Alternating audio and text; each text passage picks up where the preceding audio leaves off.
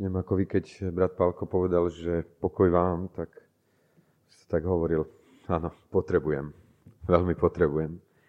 A možno aj vy to tak prežívate, že túto núdzu a túto potrebu Božieho pokoja máme.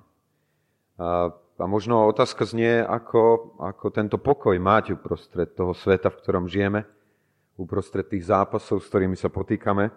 Ja verím, že čiastočne aj to, čo dnes budeme hovoriť z Božieho slova, bude nás môcť viesť ku takémuto rozoznaniu. Uh, neviem, koľký z vás majú alebo mali radi matematiku v škole. Nehambíme sa. To nie je zlá vec. Dobre, ďakujem, ďakujem. Tak je nás viacej. E, nie je to veľmi viacej asi ako jedna nejaká sedmina. Takže väčšina ľudí zrejme s matematikou nemali veľmi dobré skúsenosti alebo neobľubovali ju ako najobľúbenejší predmet. My teraz v ne- takom nie veľmi vzdialenom čase budeme svetkami svojím spôsobom takého niečoho ako spočítavanie, zrátavanie, neviem, či viete, na čo myslím. Do voľby, do samozprávy, kde sa budú zrátavať tie hlasy, ktoré boli dané komu a aby výsledok tohoto zrátavania rozhodol o obsadení určitých postov.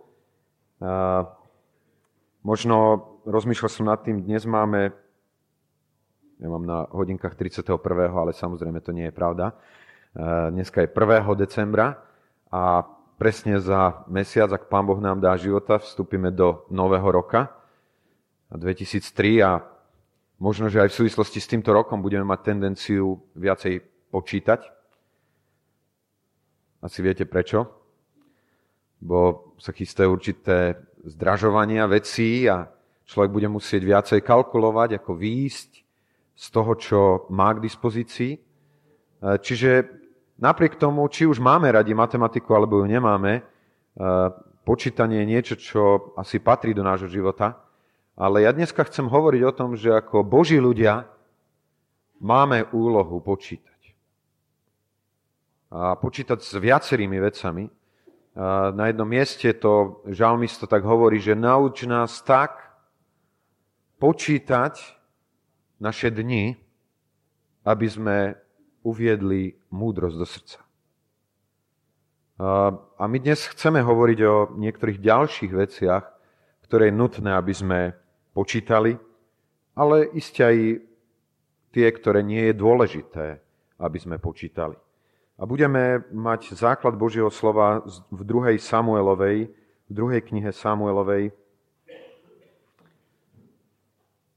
24. kapitole budeme čítať prvý verš a potom 10. až 18. verš. Druhá Samuelova 24. kapitola budeme čítať prvý verš a potom 10. až 18. Z ústy k Božiemu slovu povstaneme. Tu čítame v mene pánovom tieto slova. A opäť zahorel hnev hospodinov na Izrael. Lebo Satan naviedol Dávida na nich, povediac, idi, spočítaj Izraela i Júdu. A od 10. verša. Ale potom, keď už bol spočítal ľud, bylo srdce Dávidovo jeho Dávida. A Dávid povedal hospodinovi, zhrešil som veľmi, že som to urobil. A tak teraz, o hospodine, prosím, ním neprávo svojho služobníka, lebo som urobil veľmi bláznivo. A keď vstal Dávid ráno, stalo sa slovo hospodinovo prorokovi Gádovi, vidiacemu Dávidovmu povediac, iď a budeš hovoriť Dávidovi, Takto hovorí hospodin, troje ukladám na teba. Vyvol si jedno z nich, aby som ti to učinil. A tak prišiel Gád ku Dávidovi a oznámil mu a riekol mu, či ti má prísť sedem rokov hladu vo tvojej zemi, alebo či chceš za tri mesiace utekať pred svojimi protivníkmi a on protivník, aby ťa honil, a či aby bol za tri dní mor v tvojej zemi. Teraz si rozmyslí a víc, čo mám odpovedať tomu, ktorý ma poslal. A Dávid povedal Gádovi, úzkom je veľmi, nech upadneme prosím do ruky hospodinovej, lebo jeho milosrdenstvo je mnohé a veľké. ale nech neupadnem do ruky človeka. Tak dal hospodin mor na Izraela od rána až do uloženého času. A zomrelo z ľudu od Dána až po Beršebu 70 tisíc mužov. A keď vystrel aniel svoju ruku na Jeruzalem, aby ho hubil, lutoval hospodin toho zlého a riekol anielovi, ktorý hubil medzi ľudom, dosť je, teraz už spusti svoju ruku. Aniel hospodinov bol pri humne Aravnu Jebuzejského. A Dávid povedal hospodinovi, keď uvidel aniela, ktorý byl medzi ľudom a riekol, hľa, ja som zhrešil a ja som sa dopustil neprávosti, ale tieto ovce, čože tie urobili? Nech je prosím tvoja ruka proti mne a proti domu môjho otca. A Gád prišiel k Dávidovi toho dňa a riekol mu, iď hore a postav hospodinový oltár na humne a ravnu Jebuzejského. Toľko slov písma. Zrejme pri takých pasážach písma, akých som dnes ráno prečítal, potrebujeme počuť takúto pieseň, ktorá hovorí o tom, že nad všetkým, čo v našom živote prežívame, nakoniec je možnosť čerpania z Božej milosti. Je možnosť čerpania z Božieho odpustenia, pretože nás miloval. Pretože nás tak miloval, že bol ochotný dať samého seba za nás. Isté to neznamená, že nemáme počuť slovo, ktoré chce prečistiť náš život, ktoré nám chce dať múdrosť v rozlíšení toho, čo je správne v našom živote a čo je nesprávne, čo máme počítať a čo počítať nemáme aj král Dávid sa musel učiť počítať. A môžeme povedať, jedna z takých najkomplexnejších lekcií na to, ako počítať, tu dostal Dávid práve v tejto 24. kapitole, ktorú sme si čítali. Dávid chcel počítať. Mal záujem na počítaní a čo to chcel počítať? Chcel spočítať, tak je to tam napísané, idi spočítaj Izraela i Júdu. Tento, túto úlohu spočítania dostal minister obrany a Dávidovej a to bol Joab. Joab dostal túto úlohu, aby šiel a spočítal ľudí, Joab bol jedným z najbližších spolupracovníkov Dávidových. A je zaujímavé, že aj keď inak to bol muž, ktorý nie vždy si počínal správnym a dobrým spôsobom, tento raz jeho svedomie zafungovalo veľmi správne. A všimnite si jeho reakciu v druhom verši, teda v treťom verši, ale nech pridá hospodin tvoj Boh k ľudu storaz toľko, koľko len koľvek ho je a oči môjho pána kráľa nech to vidia. Ale prečo má môj pán kráľ záľubu v tejto veci? Je evidentné, že Joab nebol celkom zmierený s touto vecou. Že cítil určité napätie z toho, aby mal ísť a počítať ľudí. A tak varuje kráľa, aby sa nepúšťal do tohoto počínania. Čo zlého mohlo byť v uskutočnení takéhoto cenzusu, takéhoto zrátania ľudí. Veď môžeme povedať na jednej strane, z tohoto zrátania, spočítania mohli plynúť mnohé dobré veci.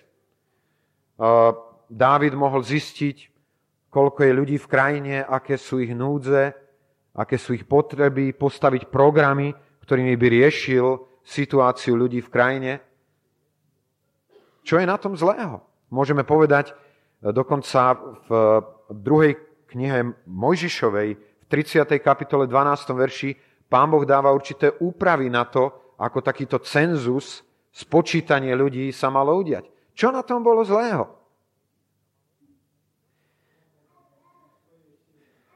Veľmi zaujímavé, áno, brat Danielko hovorí, zakladanie si na svojej sile. E, to by nemuselo byť nutne pravdou vtedy, keby zrátával Joáb počet všetkých ľudí.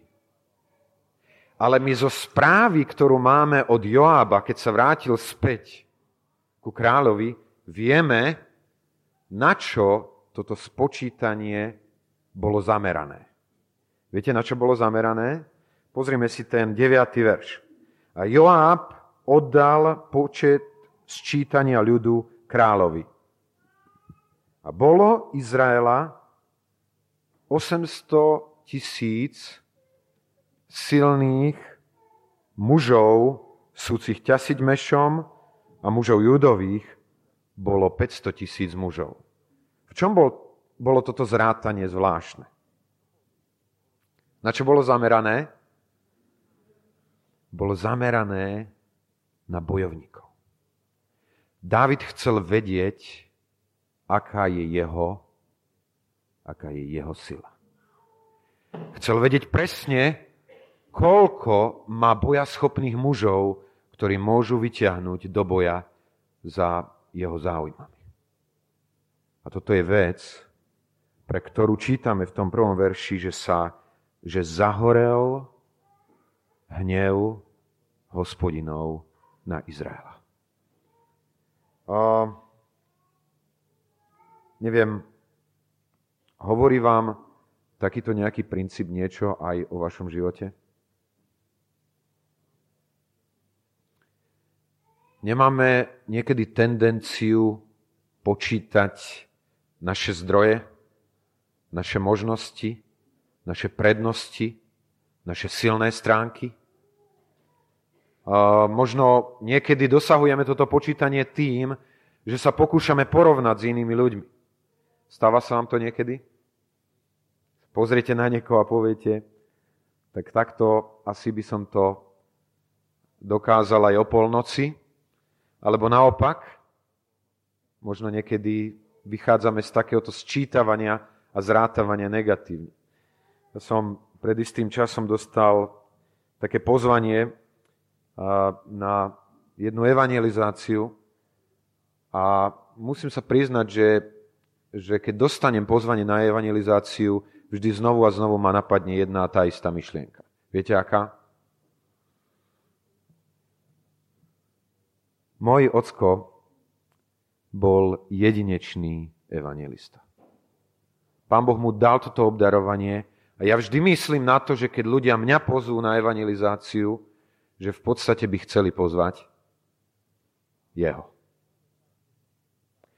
A musím to povedať tak, keď, keď sa snažím vo vnútri porovnať s ním, viete, ako to vždy dopadne? Veľmi zle som si vedomý toho, že nemám tie kvality, ktoré mal on. Ale poviem vám úprimne, a z tohoto textu je to veľmi evidentné, nezáleží na tom, aké sú výsledky tvojho počítania vtedy, keď rátaš svoju vlastnú silu. Nezáleží na to. Lebo či sa dorátate ku tomu, že ste veľmi silní a začnete chodiť s nosom veľmi vysoko, alebo sa dorátate toho, že ste slabí a neschopní, a máte komplexy z toho, na tom tak veľmi nezáleží. To, na čom záleží a čo pán Boh Dávidovi vyčítal, bolo, že počítal zlé veci. Nepočítal tie veci, ktoré mal počítať, ale počítal tie veci, ktoré nemal počítať.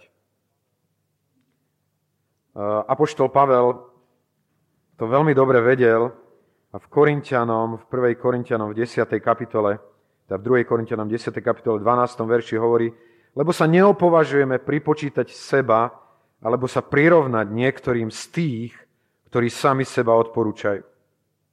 A tí, ktorí sa o to pokúšajú, nerozumejú ničom.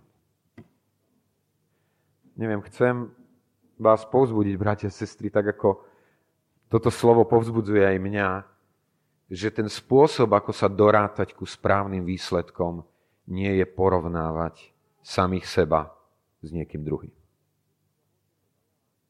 Že keď máme vstúpiť do Božieho diela, nepotrebujeme postaviť rovnicu, kde na jednej strane sme napísaní my a na druhej strane niekto iný.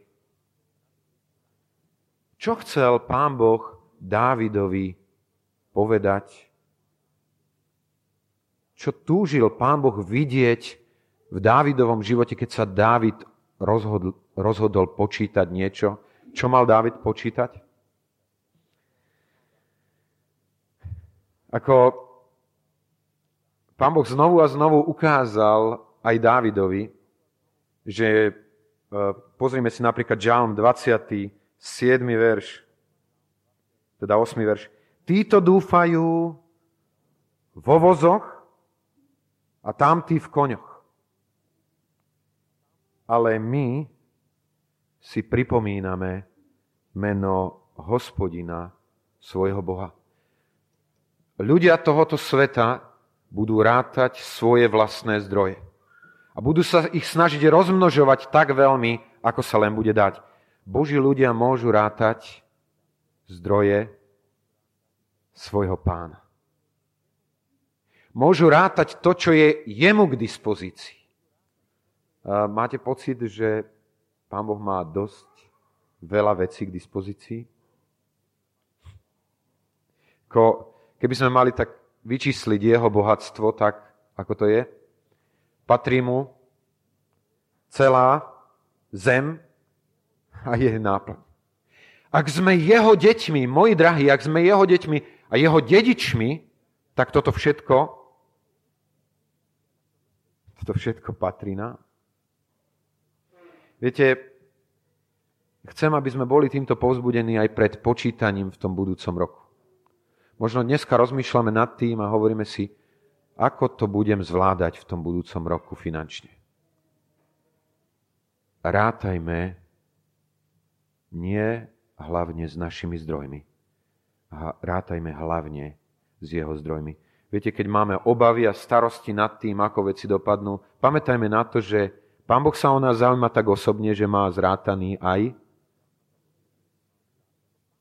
aj naše vlasy. Ako Pán Boh sa o každého z nás, kto ku nemu patríme, zaujíma tak osobne, že sa zaujíma dokonca aj o také veci v našom živote, o ktoré sa my nezaujímame. Alebo veľmi vás to zaujíma, koľko presne máte vlasov? Robíte vždy po každom učesaní novú revíziu, koľko je máte u niekoho z nás, napríklad u mňa, by tá revízia bola taká jednoduchšia a ľahšia, ale nie je to nádherné, že Pán Boh si dá tú námahu po každom možno našom česaní, aby updateoval, aby urobil nový záznam o tom, koľko mám vlasov na hlave. Ak sa stará o vlasy na mojej hlave, môj drahý, okolko viacej sa stará o to, čo budem môcť ráno položiť na svoj stôl, aby som mohol jesť. Nepočítajme, môj drahý, s našimi zdrojmi, s našimi možnosťami, počítajme s jeho zdrojmi a s jeho možnosťami. To je to, čomu sa musel naučiť Dávid. Naučiť sa počítať s Božími zdrojmi pre naše záležitosti a pre naše boje v našom živote. To, čo bolo úžasné na Dávidovi a to, čo si myslím, že je úžasné, keď máme v živote, je, že keď Dávid urobil túto vec, čítame v tom desiatom verši, potom, keď už bol spočítal ľud, čo sa dialo s Dávidom? Bol v inej bitke, obrazne povedané. Bylo ho jeho, jeho srdce. Čo to znamená, že ho bylo jeho srdce? Mal výčitky svedomia. Vedel, že urobil zlé. Vedel, že urobil čin, ktorý bol zlý a bláznivý a veľmi presne to aj kvalifikuje v tom nasledujúcom texte. Hovorí, zhrešil som veľmi, že som to urobil a tak teraz, o hospodine, prosím, od ním neprávo svojho služobníka, lebo som urobil veľmi, veľmi bláznivo. Čo si myslíte, ehm, čo bol dôvod, že, že Dávid takto ľutoval svoj hriech?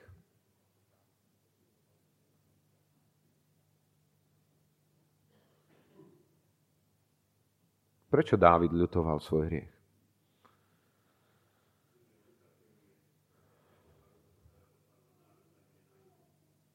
Môžeme povedať, ešte v tejto chvíli nie, ale zjavne Dávid vedel, že dôsledky hriechu skôr alebo neskôr do života prídu. Dávid možno pamätal na moment, kedy zomieralo Batšebino dieťa. Pamätal na ten deň, kedy si uvedomil, že Pán Boh hriech v živote človeka nenechá bez trestu. Že sa môžeme skrývať a môžeme sa môžeme zakrývať veci a všeli, čo môžeme urobiť a manipulovať súdy a čokoľvek na svete, ale jednoducho hriech prináša svoje dôsledky do života človeka. Dávid sa naučil počítať dôsledky hriechu vo svojom živote. A, áno, aj keď Dávid robil pokánie, udiala sa vážna vec. Viete, aký bol ten trest, ktorý sa dostavil, um, alebo to výchovné káznenie Božie pre Izraela? Viete, koľko životov? Tam je napísané, zomrelo z ľudu od Dána až po Beršebu 70 tisíc mužov. E, to je viacej ako dvakrát toto mesto. Mŕtvych ľudí pre Dávidovo zlé rozhodnutie a hriešné rozhodnutie. Neviem, môj drahý, rátame aj my v živote a počítame dôsledky hriechu? Viete, ja mám pocit niekedy sám zo seba, aj z nás, keď, keď komunikujem spolu, ako keby sme si neboli absolútne vedomi toho, aké dôsledky náš hriech môže priniesť. Viete, keď počujete o veriacej žene, ktorá sa rozhodne pre neveriaceho muža, pre muža, ktorý bol súdne trestaný, pre muža, ktorý je alkoholikom, pre muža, ktorý ktorý stojí v rebelii voči Bohu a hovoríte jej, ty vieš domyslieť, čo to môže do tvojho života priniesť a ona hovorí, samozrejme, ja som na to pripravená. A človek sa, si zoberie hlavu do dlania a hovorí si, ty nevieš absolútne, o čom hovoríš. Ty nemáš absolútne poňatia o tom, čo hriech môže priniesť ako dôsledok do tvojho života. Viete, je to dobré, že už aj tu na, na zemi niekedy môžeme vidieť, aký má hriech dôsledok v životoch ľudí. Nie preto, že by sme im to priali. Nie preto, že sa chceme pomstiť, ale preto, že nad slnko jasnejšie je to, keď sa to udeje. Ja som vám to už spomínal v prípade toho jedného muža, ktorý bol vysokým postaveným hodnostárom vo VSŽ. Pomôžte mi s jeho menom, teraz mi vypadlo. Ako? Pán Rezeš. Ten deň, keď, keď som sa dozvedel tú správu o jeho smrti, tak som si zobral svoje deti. Sadli sme si za jeden stôl a povedal som im, môj drahý, dneska pán Boh ukázal presne to, čo hovorí žalmista Aza v tom 73. verši. Že síce máme pocit, že bezbožným sa darí, a že sa si robia, čo si chcú, že sa smejú všetkej spravodlivosti a všetkému, čo existuje a že to nemá význam umývať svoje ruky v nevine a snažiť sa konať pobožne a spravodlivo. Ale tam hovorí žalmista, že keď som vošiel do svetiny živého Boha, tam som zrazu porozumel, aký bude ich koniec. A tam hovorí žalmista, lebo ich život v malom okamihu úplne, to sa stalo tomuto mužovi, šiel do svojho rekreačného sídla na španielskom pobreží. A jeho peniaze ho nemohli v nemocnici zachrániť a pridať mu ani 10 sekúnd života. Náš hriech má svoje dôsledky. Nedávno som videl v plus 7 dní, myslím, to bol článok, kde bolo kde bola odfotografovaná jedna väzenská cela. A musím sa priznať, že by som nemal veľmi veľkú radosť stráviť čas v tejto cele. V tejto cele je dneska ako väzeň pán Jozef Majský. Ja si spomínam na tú dobu, keď, keď e, sedel v kresle na telo a tam mu kladla nejaká redaktorka otázku, ako pán Majský, ako viete o tom, že snad 100 miliónov dlžíte štátu na odvodoch na svojich zamestnancov? On sa usmieval. A to sa dá, pani redaktorka, to sa dá. Dneska je vo väzenskej cele. A ja neviem, ako všetky veci dopadnú, ale jedno vám garantujem. Že každý hriech, každý hriech, ktorý bol urobený na tejto zemi, jedného dňa prinesie svoje dôsledky. A ľudia, ktorí nepočítajú s dôsledkami svojho hriechu, budú raz trpko, trpko ľutovať to, že nepočítali s týmto faktom. A potom je tu ďalší moment počítania. Dávid sa musel naučiť počítať s tým, čo je lepšie. Prišiel za ním prorok Gád a dal mu k dispozícii tri alternatívy. Dávid, môžeš si vybrať tri možnosti dôsledkov pre svoj život. Hovorí tam 7 rokov hladu, 3 mesiace utekať pred svojimi protivníkmi, alebo 3 dní mor v tvojej zemi. A ako znie odpoveď Dávidova?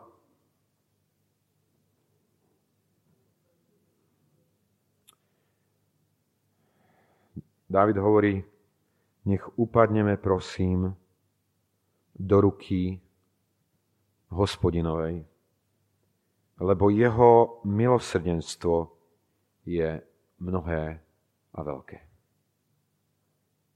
Dávid nielen sa musel naučiť počítať nie so svojimi zdrojmi, ale s Božími zdrojmi. Nielen sa musel naučiť počítať dôsledky hriechu, ale sa musel učiť znovu aj počítať veľkosť Božieho milosrdenstva veľkosť Božieho zlutovania. Viete, a keď tak poznám tú mašinériu nášho súdnictva, a teraz chcem to hovoriť v úcte, určite máme aj dobrých a spravodlivých sudcov, priznávam sa, že by som nechcel veľmi padnúť do ich ruky. Lebo zdá sa, že nezáleží na tom presne, čo ste spravili. Že záleží na všelijakých iných okolnostiach, ako dopadne výsledok súdu.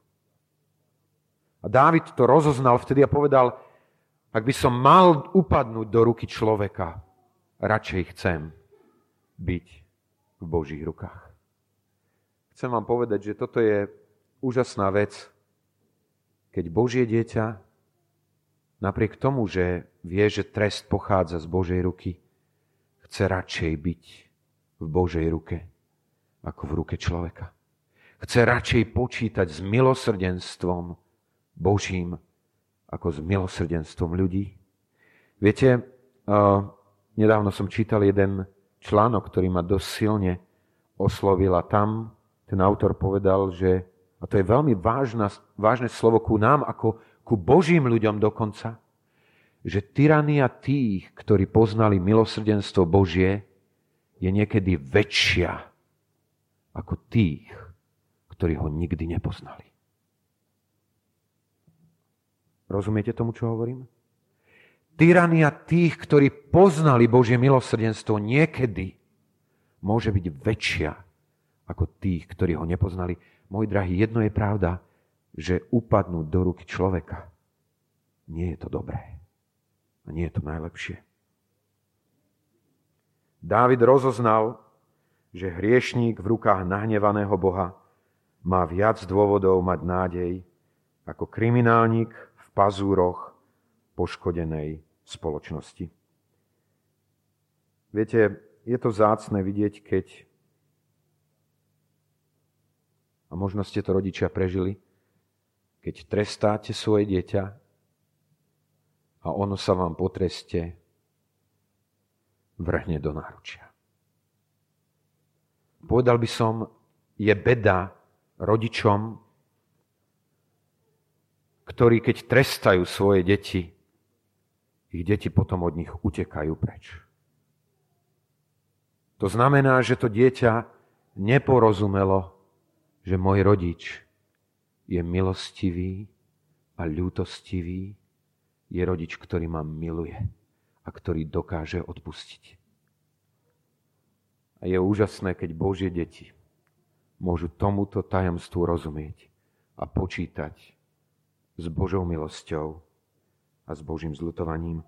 Dávid hovorí, jeho milosrdenstvo je mnohé a veľké. Počítame s jeho milosťou? A ideme ku poslednému momentu počítaniu, počítania, ktorý sa Dávid potreboval učiť. A Gád prišiel k Dávidovi toho dňa, riekol mu, iď hore a postav hospodinovi oltár na humne Aravnu Jebuzejského. A, a Dávid ide na toto miesto. Ide postaviť oltár a stretne sa s veľmi zaujímavou reakciou. Viete, akou reakciou? Ten muž, ktorý bol pohanom, Dávidovi ponúkne k dispozícii všetko, čo pre obeď Dávid potreboval. Neviem, keby sa nám niečo takéhoto stalo, ne, nepovedali by sme si, Pane Bože, aký si dobrý, posielaš ma, aby som ti obetoval a dokonca ešte si aj pripravíš obeď, ktorú by som ti mal obetovať. Aravna, veľmi pekne ti ďakujem za to, že si bol ochotný, že si ochotný mi toto všetko poskytnúť. Viete, čo urobí Dávid? Dávid tento dar odmietne. Viete prečo? Na inom mieste hovorí, že ako by som mohol dať Pánu Bohu to, čo mňa nič nestálo. Dávid sa naučil počítať aj cenu spoločenstva s Bohom. Viete, mám pocit, že by sme mali viacej znovu počuť to slovo pána Ježiša, ak chce niekto prísť za mnou, nech zaprie samého seba, vezme svoj kríž a nasleduje ma. Lebo toto hovorí o tom, že síce prijať pána Ježiša, to máme zadarmo. Ale byť jeho učeníkom, za to sa platí. A ak za to nie sme ochotní platiť, je otázka, či milosť, ktorú sme dostali, nebola nadarmo v našich životoch. Môj drahý, pán Ježiš to povedal veľmi jasne, keď chcete ísť do takéhoto nasledovania mňa, tak si dobre spočítajte, čo vás to bude stáť. Neurobte toto rozhodnutie bez toho, aby ste si nezrátali, či ste ochotní zaplatiť takúto cenu. Viete, aká to bola cena? Pán Ježiš to tam aj hovorí. Niekedy to, že ma budete chcieť nekompromisne nasledovať, vás budete stáť čo? Bude stáť vzťah s vašou matkou? Alebo s vašim otcom? Alebo s vašim manželom? Alebo manželkou? S najbližšími, ktorých máte? To, že ste sa rozhodli ho nasledovať, vás to bude stáť. Môj drahý, počítame dnes cenu za vzťah s Bohom? Cenu spoločenstva? Nechceli by sme naše spoločenstvo s Bohom ako nejaký bonus zadarmo naviac do nášho života? A táto pohodlná spoločnosť, v ktorej žijeme, nám to bude chcieť nahovoriť. Že milosť máš zdarma, a aj cena spoločenstva s Bohom je zdarma a netreba za to nič platiť. Rozumejte ma dobre. Žiadne peniaze na tomto svete nemôžu nám zaplatiť prístup k Bohu. Žiadne dobré skutky, nech by sme boli akokoľvek dobrí, nás nedostanú do jeho blízkosti a prítomnosti. Ale ak chceme v jeho prítomnosti a blízkosti zostať, tak budú dni a chvíle, kedy bude treba za toto spoločenstvo niečo, niečo zaplatiť. Sme ochotní počítať cenu, počítať cenu za spoločenstvo. A tak znovu si pripomeňme tie štyri oblasti, v ktorých máme počítať. Čo počítaš? Božie zdroje? alebo svoje vlastné? Čo počítaš? Počítaš s dôsledkami hriechu? Počítame aj s Božou láskou, s Božím odpustením a počítame aj s cenou za spoločenstvo. Viete, zámerne používam slovo počítať a nie kalkulovať lebo medzi tým je trochu rozdiel. Ako, poviem to takto, beda by bolo človeku, ktorý by sa pokúšal kalkulovať s Božím zľutovaním a Božím odpustením. S tým sa nedá kalkulovať. Môžeme s ním počítať, pretože Boh je dobrý, je verný. Chcem vás vyzvať pred mesiac pred Novým rokom. Počítajme veci, a skutočnosti, ktoré sú správne preto, aby sme ich počítali. Zamerajme svoju mysel na počítanie týchto vecí. Ak sme minulý týždeň hovorili o tom, že máme sun baluso, to znamená meditovať a uvažovať. Rátajme tieto oblasti. Verím, že to bude tá najlepšia príprava pre každú situáciu v živote, pred ktorou budeme stáť počítať Božie zdroje, počítať s dôsledkami hriechu, počítať s Božou láskou a zlutovaním a počítať aj s cenou, ktorá sa bude platiť za spoločenstvo s pánom. Viete, žijeme vo veľmi zložitých dobách.